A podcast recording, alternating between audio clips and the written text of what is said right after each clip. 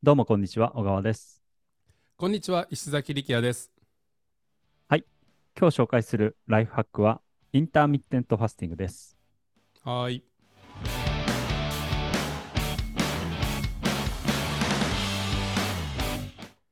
あれですね。インターミテントっていうのは断続的なってことですね。そうですね。だから、ガチの、例えば1週間断食とか、なんかこう、うんうんうん。あの、政治的なあーことについてとか、えーうん、まあ、王様に対してとか、こう抗議するために、うん自ら断食して死を選ぶ人いますよね。あれはもう本当に何にも飲まず食わず、だからインターミットンじゃないですよね。そうですね。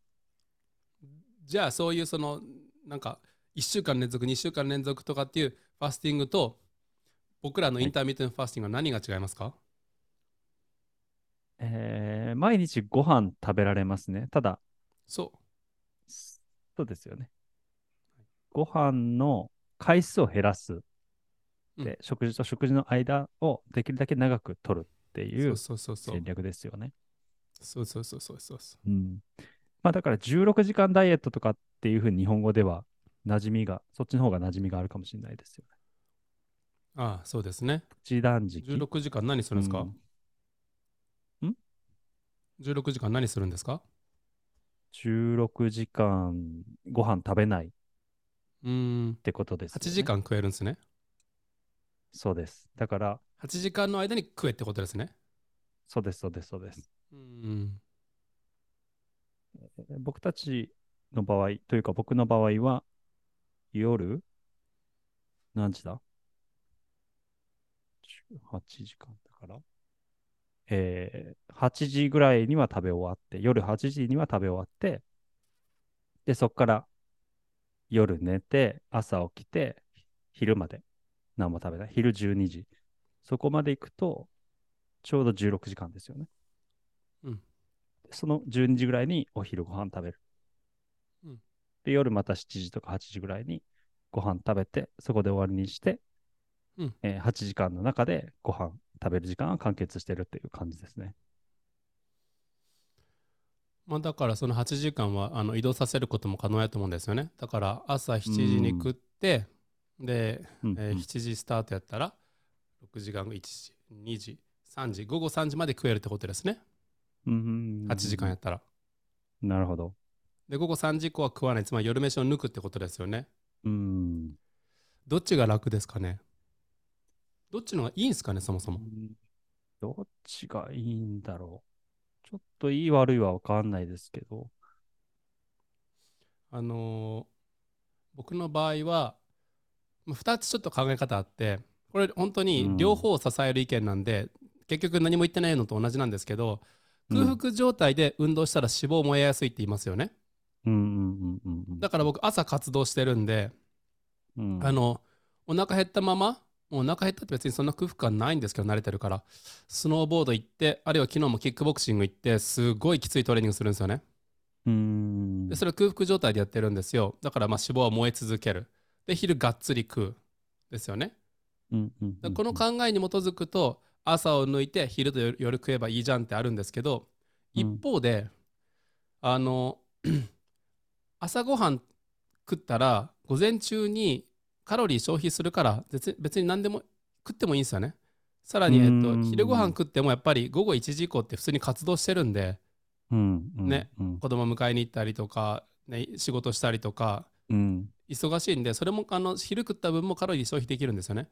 一方で夜食った後夜寝るだけなんで特にうちはもう本当寝るのが早いんで食ったものがそのままこうなんていうかまあ基礎代謝で燃えるっていうのもあると思うんですけどうんそれだけじゃなくてこうやっぱりうんうんうんなんていうんだろう。食ったものがそのまま脂肪になるような感じがあるから夜抜いてもいいのかあ抜いた方がいいのかなっていう。だから僕はちょっとインターミッテンファスティングのちょっときつめなやつで朝は完全に抜くんですけど、昼12時にたくさん食べて夜は炭水化物抜くか、あーあのサラダだけみたいな感じでもうほぼ一食半ぐらいの感じでうん今やってますね。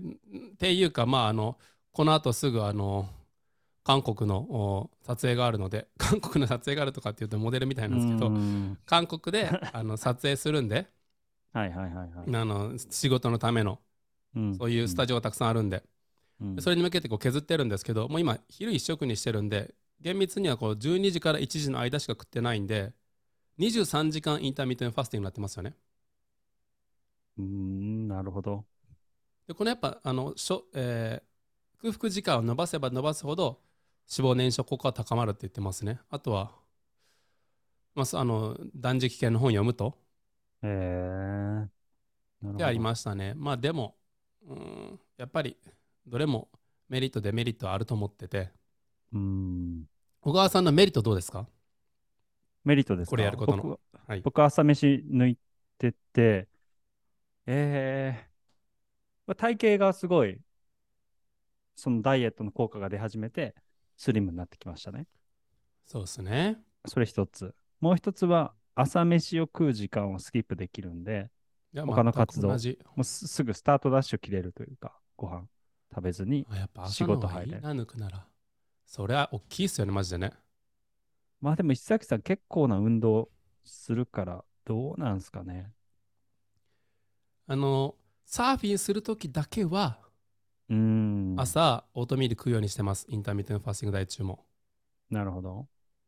やっぱり運動量が違うのと本当に精神に関わるんでご飯食べてうん。おくとモチベーション上がるんですよね。それはあのやろうっていうモチベーションっていうよりも生きて帰ってこようっていうモチベーション。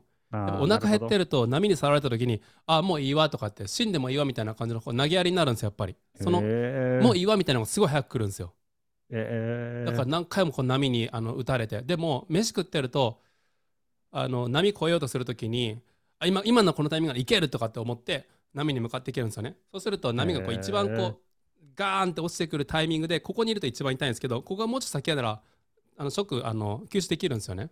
なるほど。でそれはやっぱりご飯のあるなしですごい変わるんですよ。そういうモチベーション生きようとするモチベーションが変わるんで、うんうんうんあのサーフィンある時だけは食うようにしてるんですけどでも小川さんの言う通り僕もあれですね。朝のご飯抜くことによってすごい時間が生まれましたねうん。うーん。あと変な話僕らあの経験したけど一緒にオランダで生活してる時にうんあの昼飯食いまくったじゃないですか中華で、その後も1時間2時間ぼーっとしててやっぱ消化にエネルギー取られすぎて、うんそうですね。そうですよねだからスタートダッシュあのねいい子スタートダッシュ出すためにも朝飯抜くっていうのはいいかもしれないですね。ん午前中の時間頭クリアにしとけるそうそうそうそう。っていうのは確かにあると思います。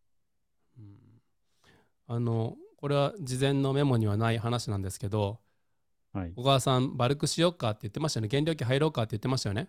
うーん。